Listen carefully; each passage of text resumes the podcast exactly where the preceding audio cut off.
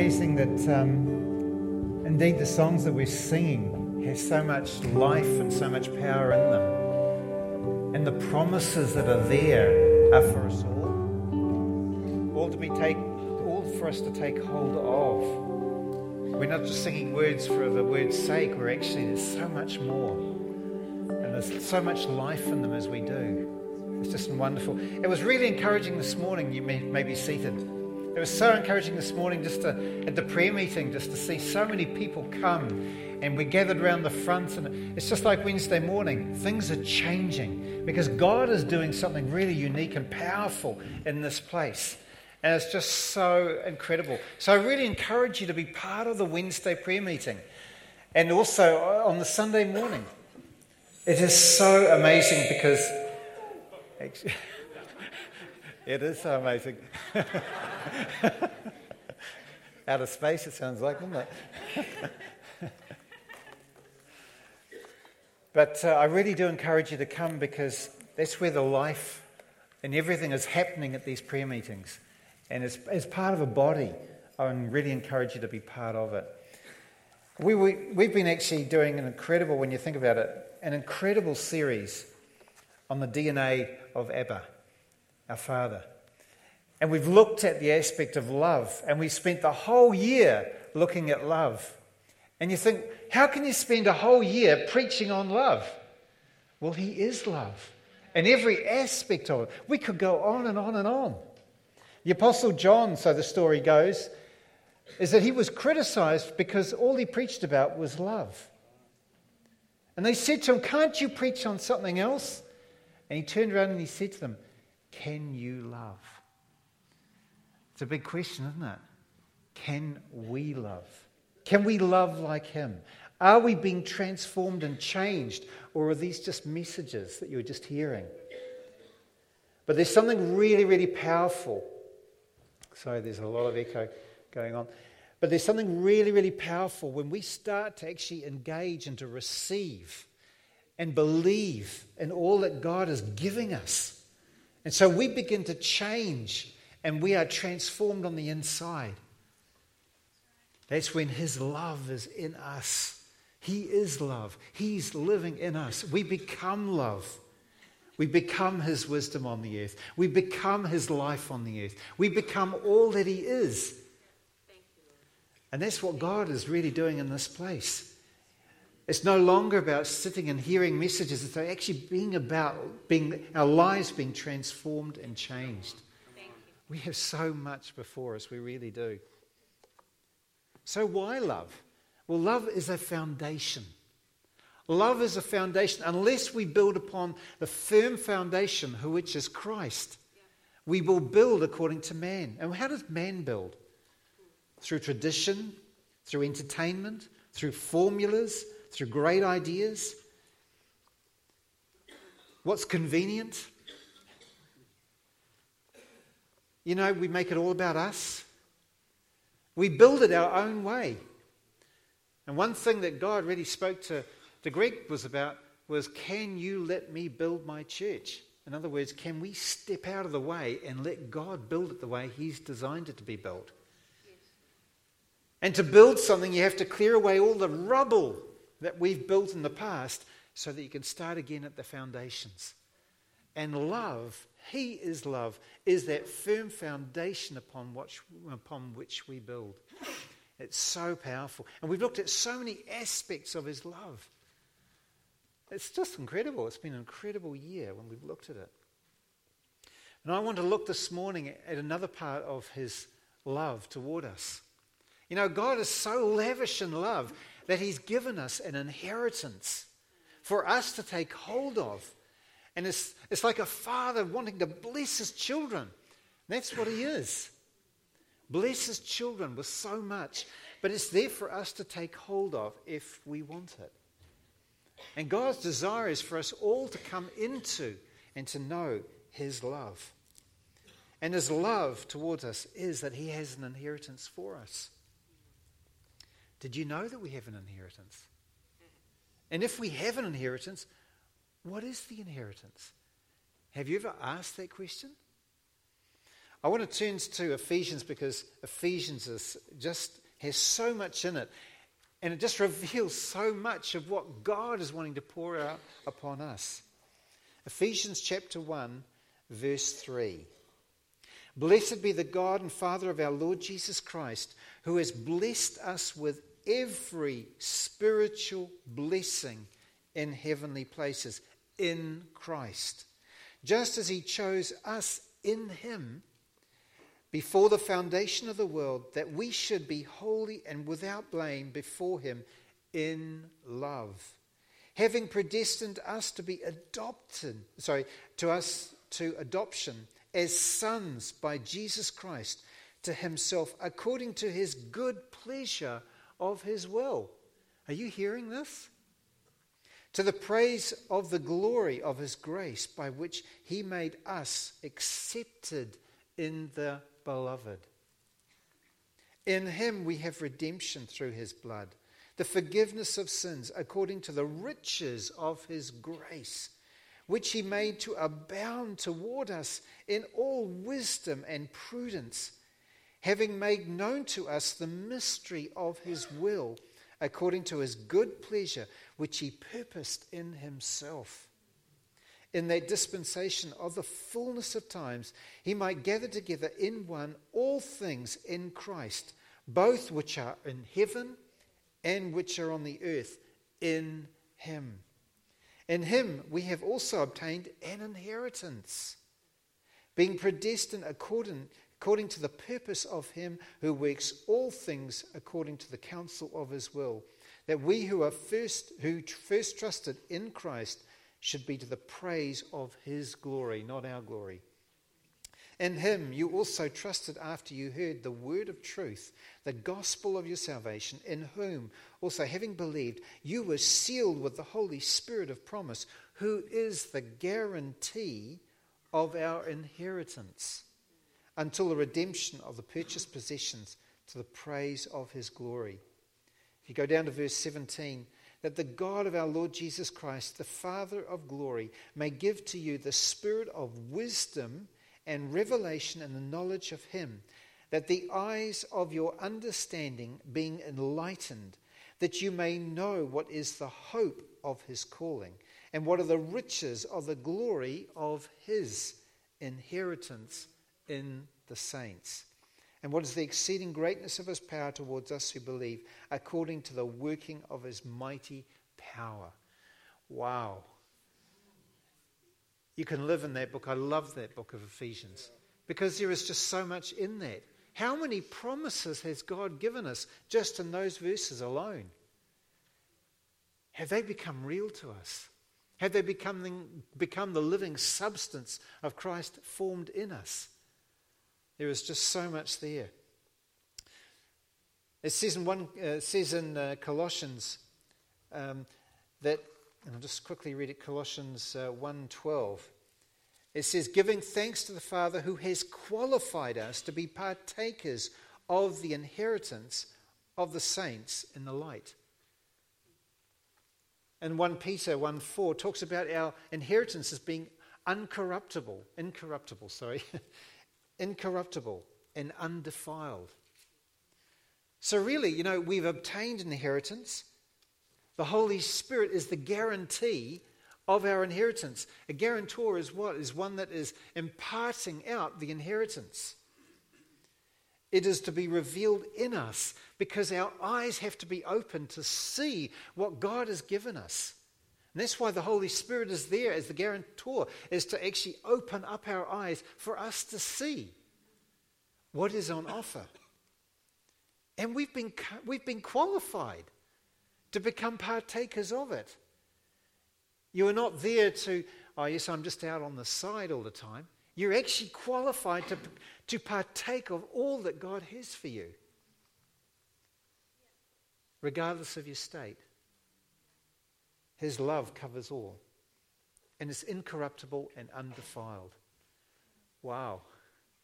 What an amazing thing. All because God loves his children. God's love is there. So, what is our inheritance? Have you ever thought?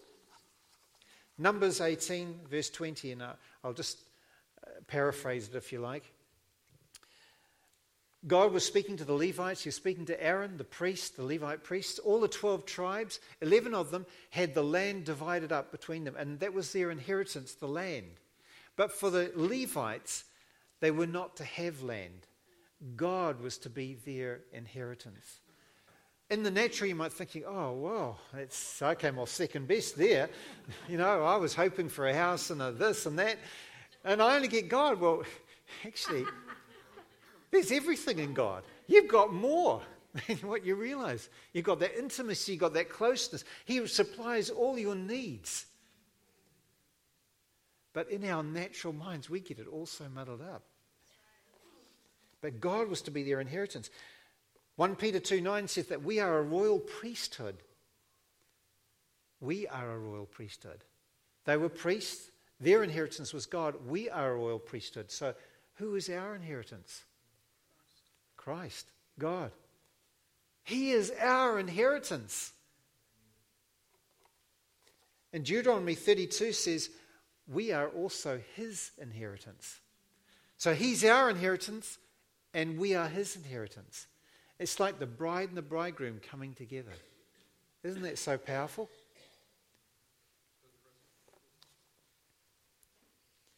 So, yes, he is our inheritance, but we are also his inheritance. When we start to meditate upon that, what does that mean? We can say it in words so quickly, but what does it mean? How does it come down to us? Everything is in Him. Everything is found in Him. And when He becomes your source of everything, life flows. But we have to let go of what we know. It's incredible. I love that song that we've been singing. Um, I can't even think of the name of it, but it says, I will become what I am beholding. What are you beholding? I will become what I'm beholding. I will abandon all I know. Will you abandon all that you know to come into what is life? There is nothing you're withholding from me, God. Beautiful song. I love it. So he's our inheritance. We are his inheritance, but our inheritance is what is hidden in him. Yeah. This gets really, there's so much more. What's hidden in Christ that is to be revealed to us? See, there's a lot of questions being asked, but are we asking, seeking, and knocking? And that's what God is wanting us. Can you imagine God just giving us everything on a plate and saying, There you go? He did that for the children of Israel. What did they do? They grumbled, they complained, it wasn't good enough. They, they, were wanting this and wanting that. But God places it there for us to discover and to uncover it. So, what's found in Him?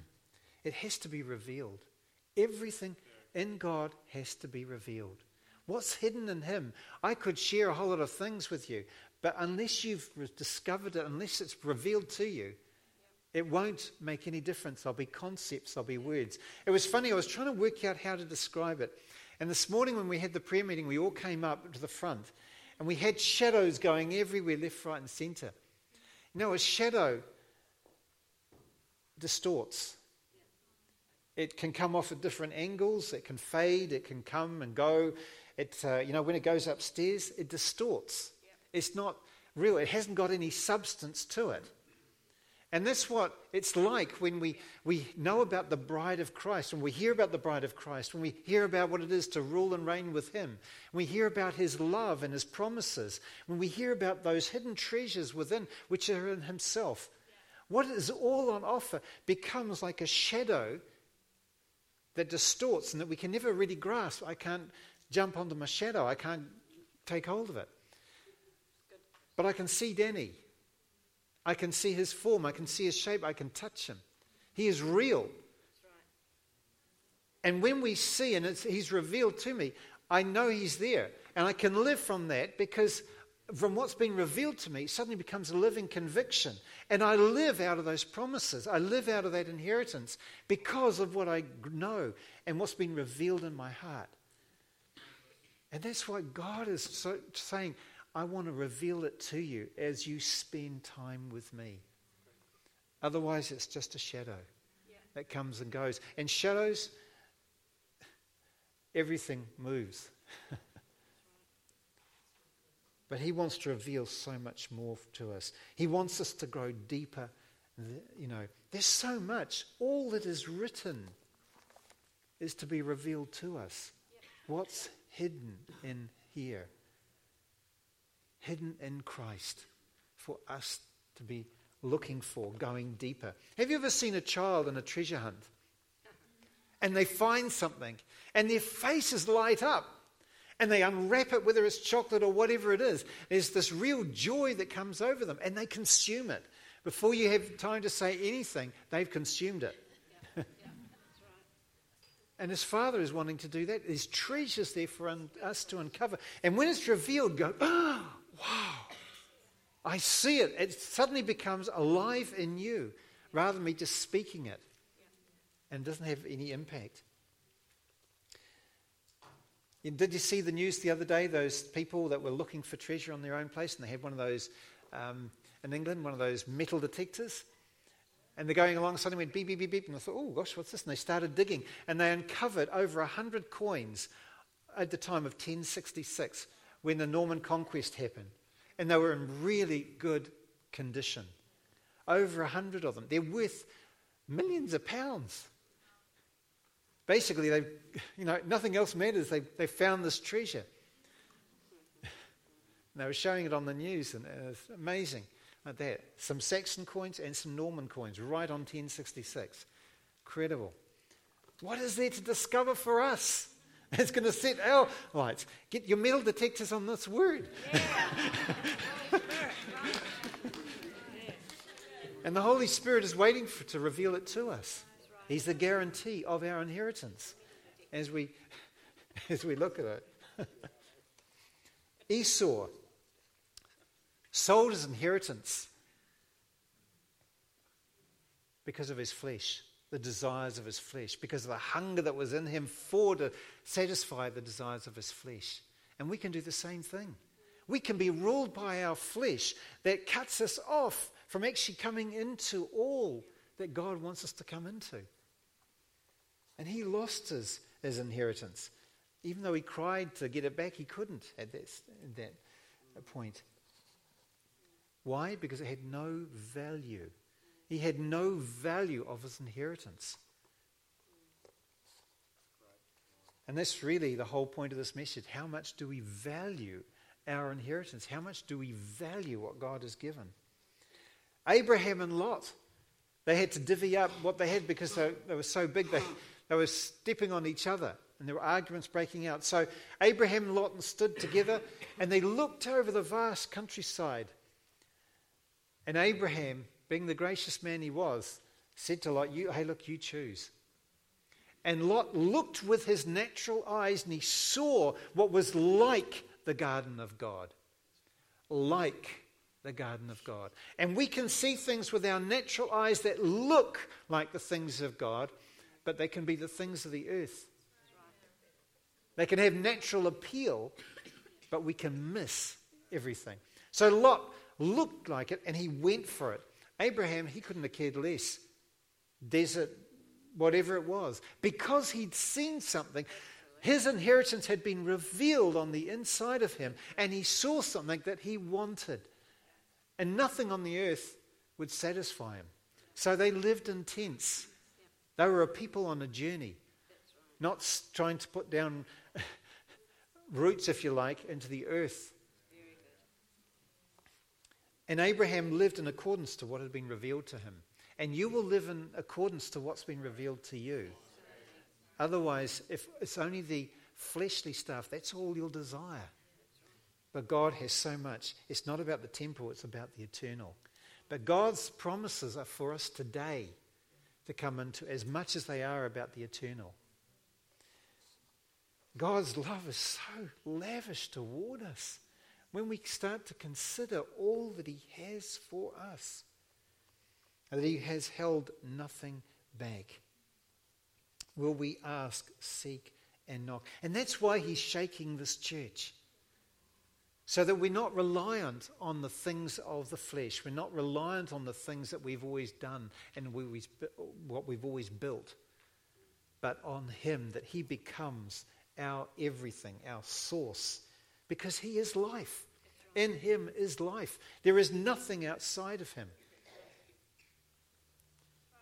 So I really encourage you to find, uh, discover. So, why is it that we struggle about our, our inheritance? Why is it we struggle to receive? And this morning, I want to show you and reveal to you a story that has really gripped me, and I know I've spoken on it before, but you know, when you read something, you see more. And I know Sam spoke on it uh, a little while ago as well, but I just want to go a little bit uh, deeper with it. But it's the story of Mephibosheth and his inheritance. And we can learn from this. I wonder if, if we could turn to 2 Samuel 9, verse 1 to 13. 2 Samuel chapter 9. It's a powerful story, this one.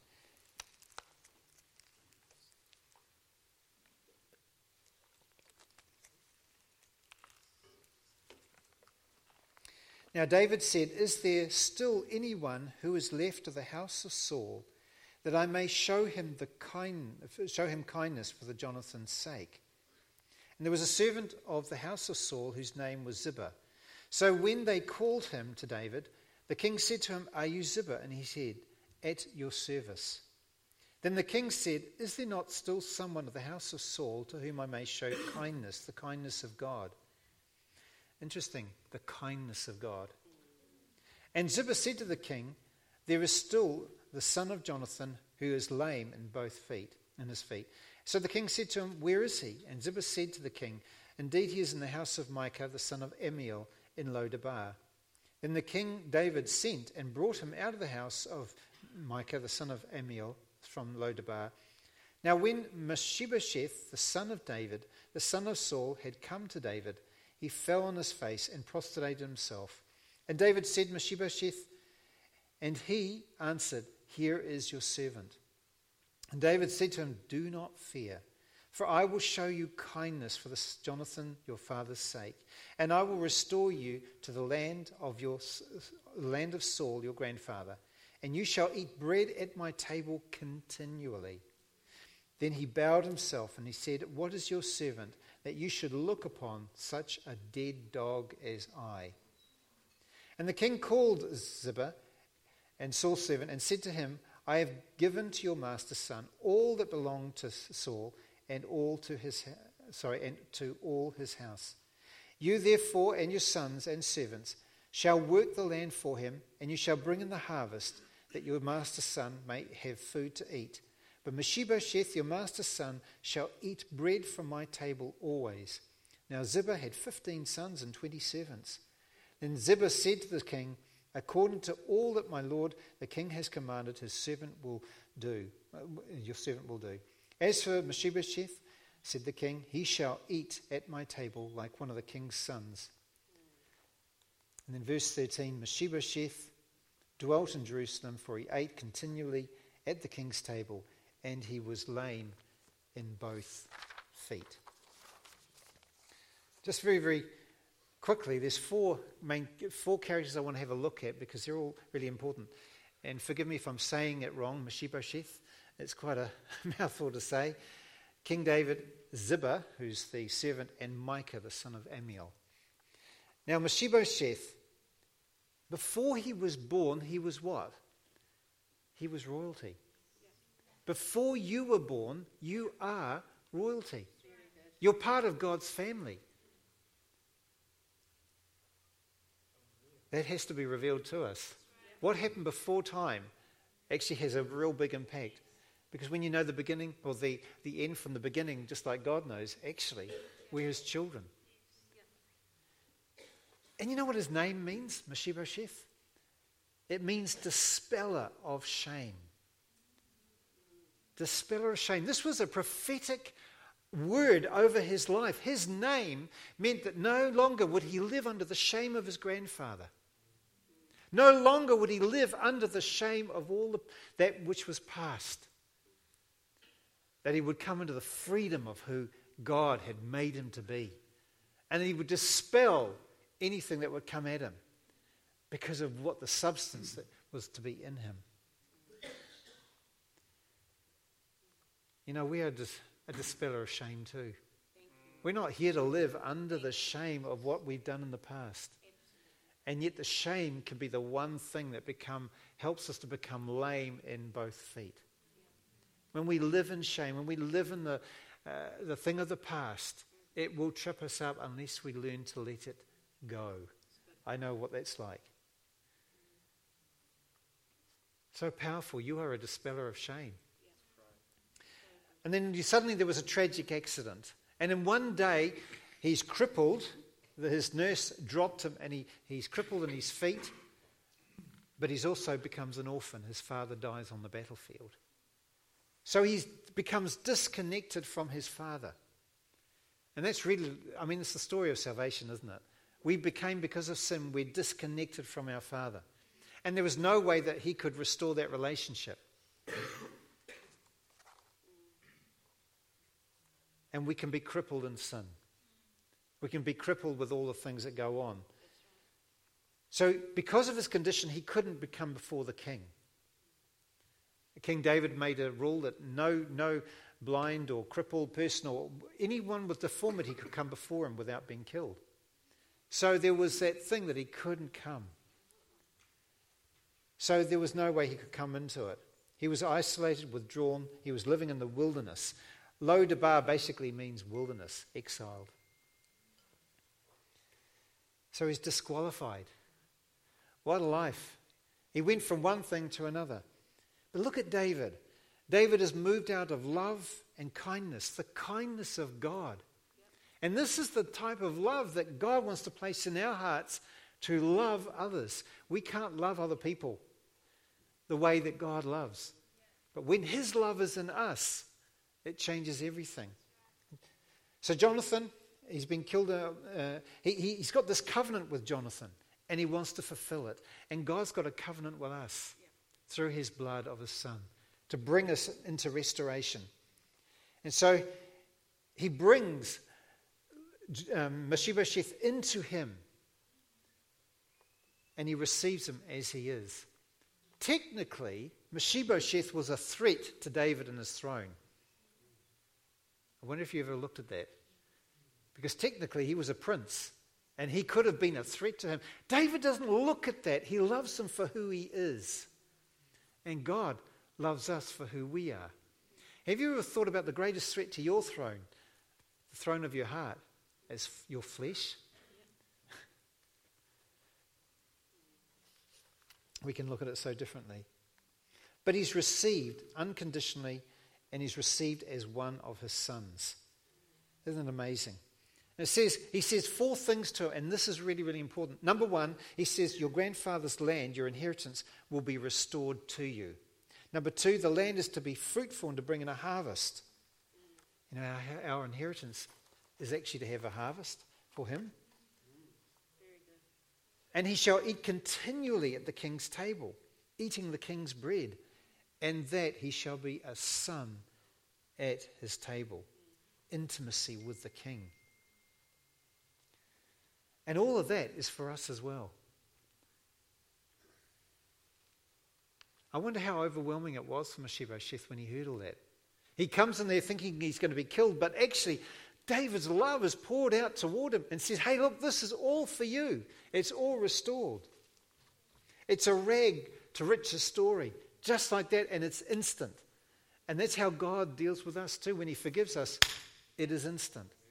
And He has us to bring us into. We don't have to try and work our salvation, we don't have to try and work anything. He is there, and He does it instantly. He just needed to receive it and to accept it and to live from it. And that's where we struggle sometimes. We struggle to receive and to accept what God has for us. Let's have a look at why. Because, you know, when you look at it, Everything's restored to him. He becomes, he begins to sit at the king's table. He does all these things. He's, he's got everything on offer. But it keeps on saying, it's amazing how many times it's repeated. And he was lame in both feet. And it kept coming back and coming back and coming back. I wonder why they kept putting that statement in there. Because everything seemed so great. And then suddenly it's like, I don't know whether you've seen somebody tied up with a piece of elastic and they're running hard. And then suddenly it stretches until it can't do any further. And then you go, pyong, you go back to the start. And that's what it's like when we live under things that will trip us up all the time. And God wants to, to free us from that.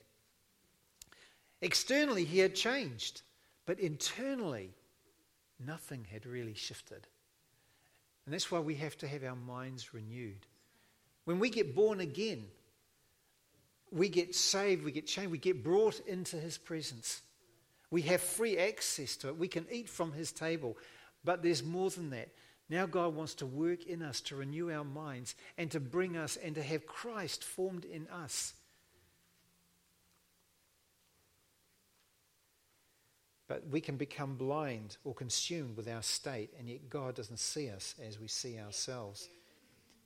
We become blind and lame in our own mentality, and this becomes a blockage.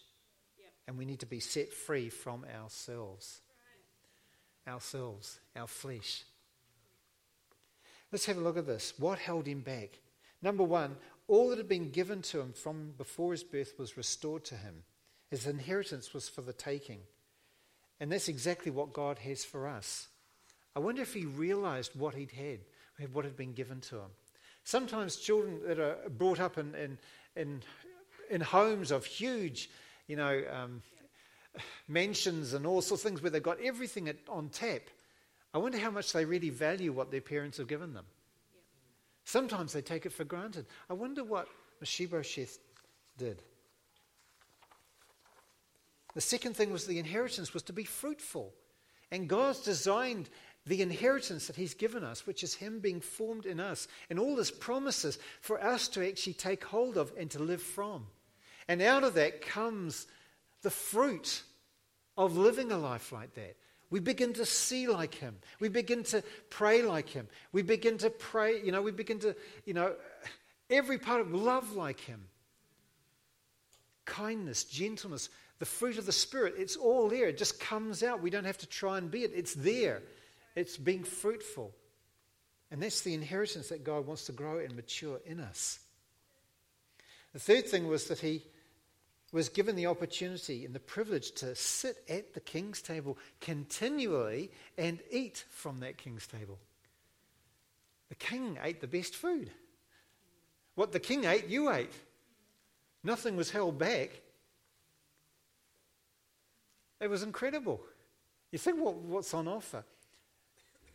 How much are we eating from the king's table?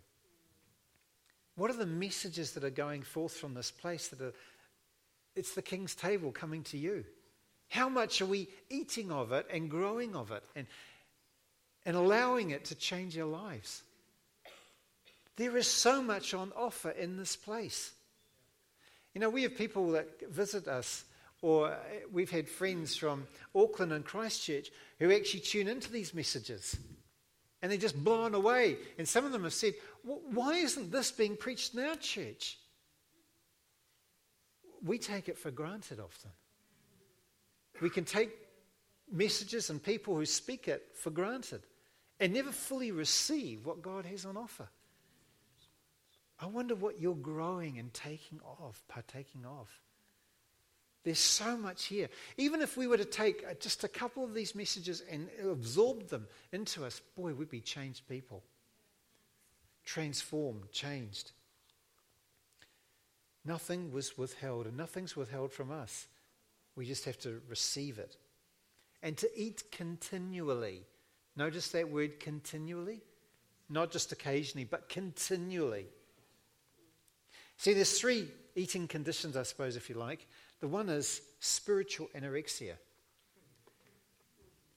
When you have anorexia, and I'm not trying to put anything on anybody here, and it's a difficult condition, it really is. because you think you're something that you're not. You think you're overweight. You think you see yourself as overweight. And so you try and starve your body of the food that it's crying out for. And you get thinner and thinner, and you actually do a lot of damage to your organs. I wonder if, you know, then we can pick and choose what we want. We can pick and choose what we think is good, and we can leave this hard stuff, we can leave this, we can leave that. And you suddenly just become, you lose your appetite to eat. And we can lose our appetite and we can become complacent. And we sit back and we'll just pick a little bit here and a little bit there. And we don't grow because there's no basis or there's no platform for faith to grow. That's one condition that we can have. The other condition is gluttonous and overweight, where we can eat and eat and eat and eat, and we can gain a whole lot of head knowledge but never change on the inside. It's the opposite extreme. We just consume everything, but it's all in here. But our hearts are never changed. Spiritual obesity. In head knowledge, there's no life. And I've been there. And I've consumed and I've studied all sorts of things and found a lot of amazing facts and figures and what this means and what that means. But can I live the life that God's called me to live? You find unless He's doing the work in you, you can't live that life. You will try in your own strength and fail. So that's why God is shaking this place. Hey, He wants to do the work in us. I love what uh, I was listening to an old message about the bride of Christ uh, that Greg gave way back in 2012, I think it was. And he said this statement It is not what we don't know that's the problem, but what we think we know that gets in the way. Whoa. we can fill our head with a lot of knowledge, but we can miss it. And we can become familiar. Becoming familiar with the king, uh, nothing begins to penetrate. And what the king says just washes over us. And we become familiar with everything. We don't treat them with the love and respect. We struggle to receive from them. Not manna, manna again, manna or whatever you call it. Not manna again. I'm sick of this stuff. Day in, day out, Sunday after Sunday, the same old thing. And we so it washes over us and it has no impact. We become picky and choosy of what we want. And we struggle to receive it.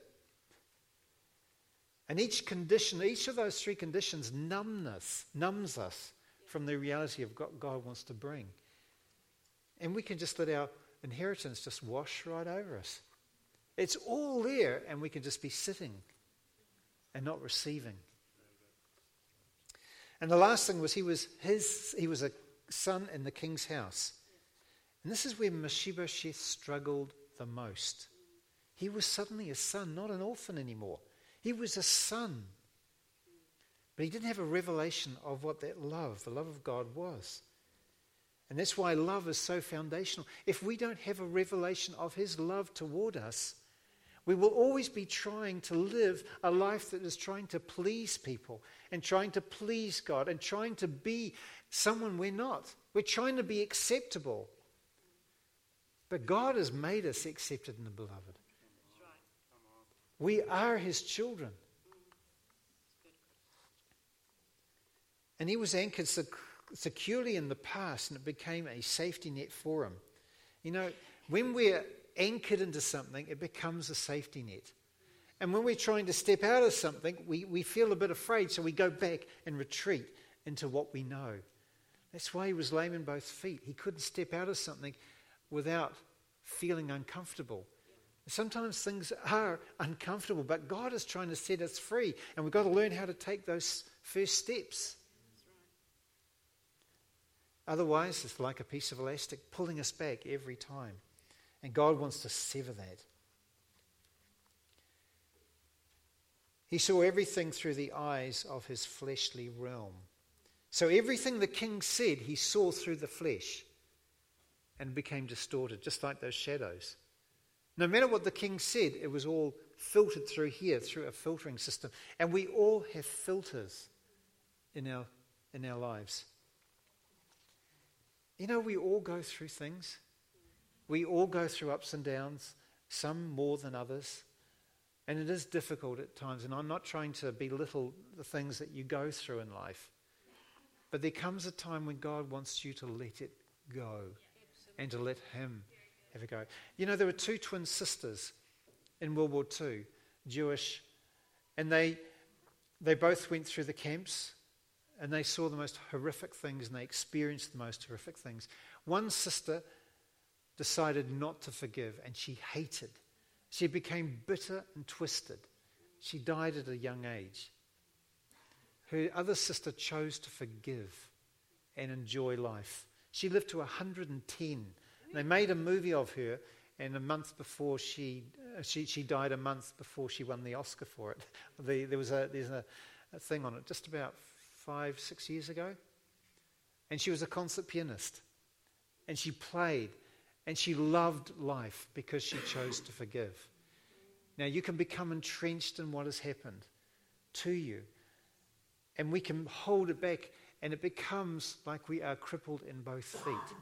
And we can never really step out. But it comes down to a choice. Can we allow God's love to penetrate those barriers that we've built up over our lives and allow Him in to set us free? It's so powerful when you hear of testimonies like that.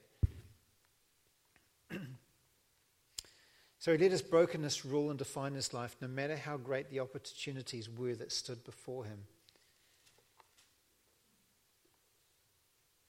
You know, his root source, and we've been talking about this a little bit. What was his root source? See, when we've, and this was a real revelation to me because I, I hadn't really thought about it over the years.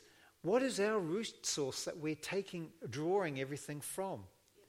Is it the knowledge of the tree of good and evil, or is it the tree of life? The knowledge of tree of good and evil is both good and evil, but it's coming from the same source. It's earthly. Whereas the tree of life is from Him. He is the tree of life. And it's a matter of transferring from there into the tree of life. And no matter how good it is back there, it's, it still draws upon the same thing. You know, we tried years ago to, to, cha- to, to transplant this bush, which was probably about as tall as I was, and it was about this. And we thought we'd just shift it from there over to about here. We thought that was going to be pretty easy. And we unrooted all the, the, the, little roots all around the side and things like that. That was fine. But we could not shift this tree because there was this you know, they call it a taproot that goes right down into the ground. And it is hard. It goes right down to the source of root. And that's become what the tree draws upon the most. And it draws from, unless that is cut, the roots and all this whole system around it, nothing will happen. And you've got to get this tree out. Eventually, we had to cut it and then transfer it over. It's still alive today. it lived. I'm sure that's not how they do, do it with uh, other bushes, but we. That's how we did it. But it's the same thing with us. What is the. I mean, God doesn't transplant a, a whole bush. In actual fact, He cuts off one branch and then He grafts it in. But God, what about all those other dead branches? I'm very fond of them. I've had some really good experiences with that. Why can't we bring the whole thing over? God says, No, just one. I'm going to graft you in so that suddenly you draw from a new source, new life comes. Not all that old dead stuff that you're so fond of. And that's the trouble is we're so fond of what we had or have that we don't want to let it go thinking we're going to miss out on everything. And yet God wants to graft us into something that has new life. How the root system is so important. And did you know a tree can't uproot itself? So you need God's help to be able to do it. It has to be God doing the work in you. Because he didn't have a revelation of who he was in God, he didn't know, sorry, because he didn't have a revelation of who God was, he didn't know who he was. Because he didn't know who he was, he couldn't fully receive his inheritance. Because he couldn't receive his inheritance, there was no way he could become fruitful as the king desired. Sadly, the words, what the king spoken to him, had very little impact. And so everything is linked. Everything is linked. So he sat at the king's table. And he sat at the king's table. And life passed him life. Life passed him by. Why? Because he was lame in both feet. He was attending, but he wasn't present. He wasn't partaking of everything that the king had for him. It's a good thing for us. But to just to make matters worse, something was stirring that he didn't even know that was eroding his inheritance, and he wasn't even aware of it. You see, a lot of people preach the story of Mephibosheth and they just preach it as a salvation message and they leave it there. What a wonderful story it is. Yes, it is, but there's so much more. And the trouble is that we've, you know, we forget that actually God wants to mature us and bring us into everything, bring us into our inheritance, bring us into freedom, bring us into life, which is all found in Him. It's a journey that He wants us to take, not camp where we just got saved. It's a journey of transformation. So, what was right under his nose that was going on? Let's, let's have a look at Ziba. Ah, good old Ziba, eh? Saul's servant. So he's in charge of Saul's estate. He's very wealthy, but was it really his? You see, in those days, if there was no heir, or if the heir didn't claim the inheritance, it went to the head servant. So, oh, he's sitting on a bit of a gold mine there. And he's enjoying it. He had 15 sons. Whoa, that's a big household, isn't it? 20 servants. So he was, he was pretty wealthy. Things were going okay. But then David calls him and speaks to him and commands him that all the inheritance was to be given back to Mephibosheth.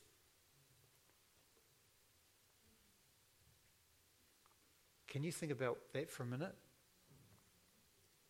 Have you suddenly thought about what's going on here? Suddenly he's got all this wealth and suddenly whew, it's gone. I'm back to a servant status. The inheritance that I had, the inheritance that I was enjoying, is suddenly gone. I mean, it's like Satan as well. He thinks you're his, but you don't belong to him at all. It's ripped right out from underneath his, his feet. You know, I bet he was hoping that David was going to say, right, let's get rid of Mephibosheth. And then it would all have been legal it would have been okay. But it wasn't. So he's there. His worst fears are realized. He's just lost his inheritance. So, how does Ziba react? Does he throw a wobbly? Does he, eh, t- have a tantrum? Does he, he swear and carry on? No, he reacts with dignity and compliance. Wow, what a guy! Hard working, faithful, obedient. Many of us would have shaken his hand and rewarded him for the outstanding efforts to his service and also his character. See, we've got to understand that, you know, we've got to be able to discern what actually is in front of us. It's an easy trap to lose, to lose sight of. Samuel, when he went to anoint King David, he saw all his brothers and he was attracted to what was he physically saw. But God looks on the heart. See, Ziba is from the house of Saul, and he represents the flesh and the demonic. So Ziba has Saul's DNA. Have you thought about that? What's the root source he's drawing from? So, he, do you think he's just going to sit down quietly and take it? I don't think so. But Ziba is smart. He knows how to play his games. He's got that poker face. You can't tell what's going on underneath. And you think you're reading one thing, but he's actually planning something totally different. He's clever. He knows he can abide his time. He knew the weakness of Mephibosheth. He was lame in both feet. You know, we, it's our weaknesses sometimes that can trip us up and hold us back. Sometimes it's our strength as well, actually. Now, Mephibosheth, it's like being hoodwinked. You think you're in something, but you're actually not. And we can be hoodwinked and we can be thinking that we're in something that God is doing, but we can be there, but not actually partaking of it. And when we're in that state and we don't even realize that, what is on offer can be just eroded right away without us knowing. Ziba may not be able to touch Mephibosheth, but he can touch his inheritance. He can whittle it away. And a servant is not a son. They carry an orphan spirit and they'll do whatever it takes to hold on to what they have got. And a servant was, is not a bond servant. One, a servant was paid to do a job, it's out of duty, it was a hired hand. The other, a bond servant, is one that isn't paid. He wasn't paid, but it was done out of love. And they, they, they laid down their lives to live and to serve their master out of love. They did it out of love and devotion. That was Paul. Paul was a bond servant to Christ. He wasn't a servant, he was a bond servant. And that's what we're called to be as well. So, Ziba is really like the flesh in us. Have you ever thought about the flesh in you? It's one of the biggest battles you'll face, is actually your flesh. And your flesh, unless it is put, unless it is put to death, will actually be waiting like a smoking volcano underneath, waiting for you when you're at your weakest point. And when the pressure comes on, bang, what manifests? It's your flesh. It's your flesh coming out. If it's not dead to self. Thing is, we can't kill it ourselves. It has to be Him that does it. Man, aren't we reliant on Him for everything? But actually, that's beautiful. That's how we gain our inheritance when we're totally reliant on Him. so finally, the crunch comes. King, King David's kingdom is shaken, and Absalom comes to try and take over the throne. So David has to flee, and the people flee with him. But when he leaves, where is Mephibosheth? Oh, that's right. He is lame in both feet. You see, sometimes there are things that have to happen and we have to move. When God says move, we've got to move. But if you're lame in both feet, it's like the ten virgins. Five were ready and five weren't. Why weren't five ready? Because really, they were lame in both feet. They couldn't do what they, they couldn't live out what God had given them. And it was there on offer. All ten had the same privileges. And it's the same thing with him. He was totally reliant on others to help him, but this time there was no one. He missed the boat. And God doesn't want any of us to miss the boat. So, are you hearing the frequency of what God is wanting to bring to this place? To awaken what is it God has for us that we can come into, or we will lose it. Now, Ziba makes his move. If we go to 2 Samuel chapter 16, just very, very quickly, verse 1, they're, they're fleeing. When David was a little past the top of the mountain, there was Ziba, the servant of Mephibosheth, who met him with a couple of saddle donkeys, and on them 200 loaves of bread, 100 clusters of raisins, and 100 summer fruits, and skin wine. And the king said to Ziba, What, what do you mean by uh, to do all these? So Ziba said, The donkeys are for the king's household to ride on, and the bread and the summer fruit are for the young men to eat, and the wine for those who are faint in the wilderness to drink. And the king said, And where is your master's son? And Ziba said to the king, Indeed, he is staying in Jerusalem. For he said, Today the house of Israel will be restored to the kingdom of my father. Uh, to, sorry, Israel will restore the kingdom of my father to me. So the king said to Ziba, Here, all that belongs to Mephibosheth is yours. And Ziba said, I humbly bow before you, that I may find favor in your sight, O my lord, O king. Ooh. So he's able to take advantage of David's emotional state. And so he's able to manipulate the king and get and getting what he wants. And he's done so in the disguise of good works. Isn't that interesting?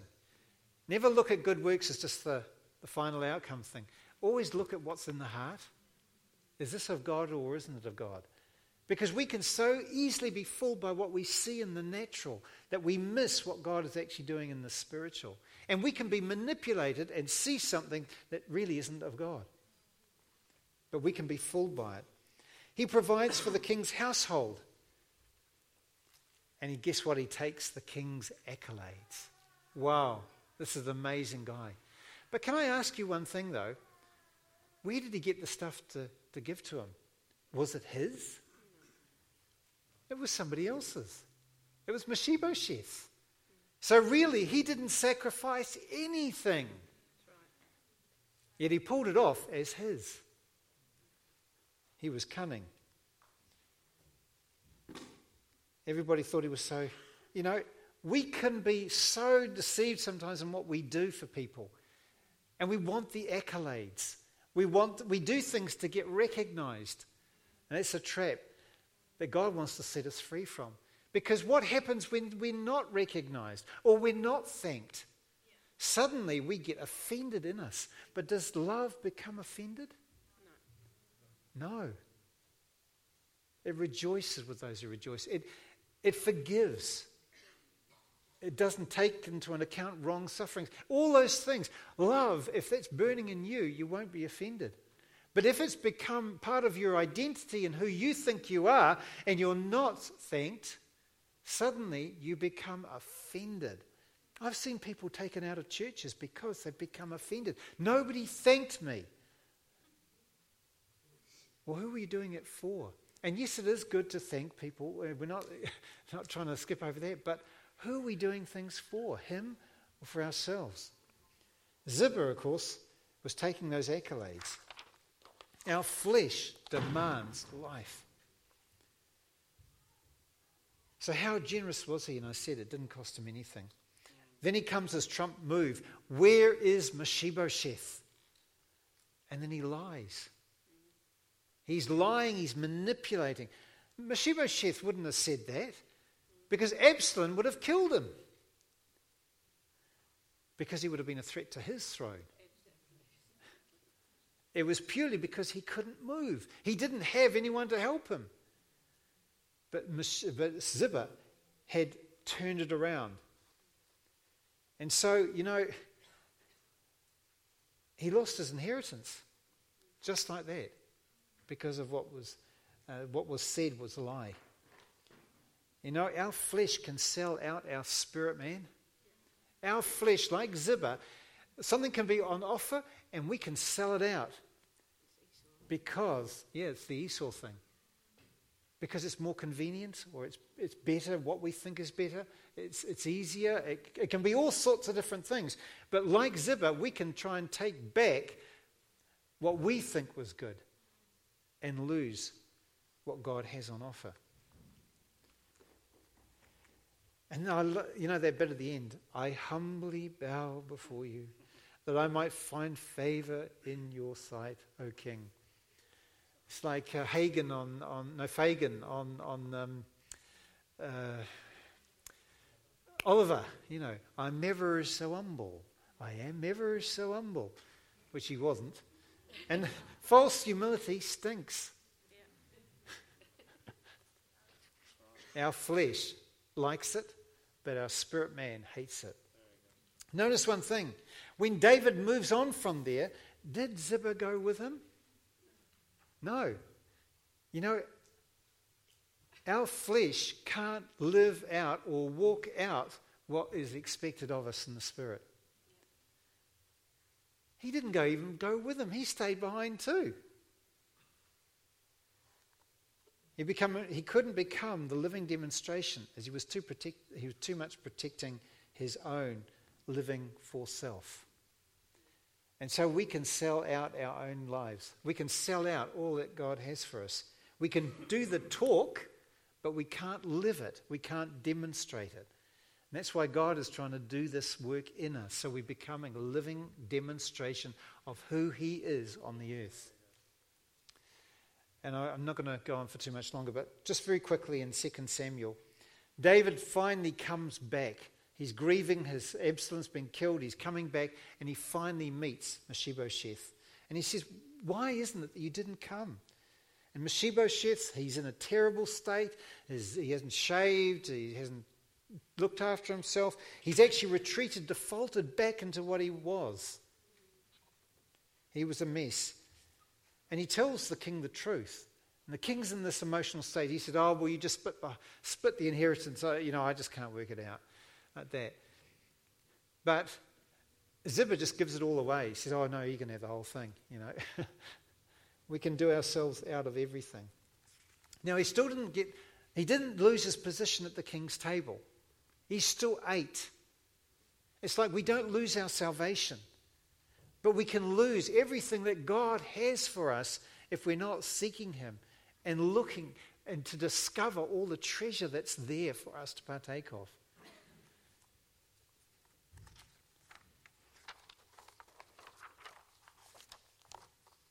And he, it was so sad, really, because he had everything to partake of. But he missed it. Now, there's one person I haven't spoken of that's actually worth speaking about. Very quickly Micah, the son of Ammiel from Lo-debar. When Mephibosheth was a young boy fleeing, he was a cripple. Who was it that gave him refuge? It was Micah, who gave him safety and refuge at his own expense. Then later on, when you know David is fleeing, they get to near the Jordan River, and four guys meet them, and they give so much more than what um, uh, Ziba gave. They gave all this food for the king and his household to refresh them. He gave generous supplies from their own resources, and they held nothing back. And because of love for their king and for the people. Guess what? There was no thanks and there was no recognition. But they weren't seeking it. Flesh always seeks it, but the spirit doesn't. And there's no ulterior motive. He gave because he loved.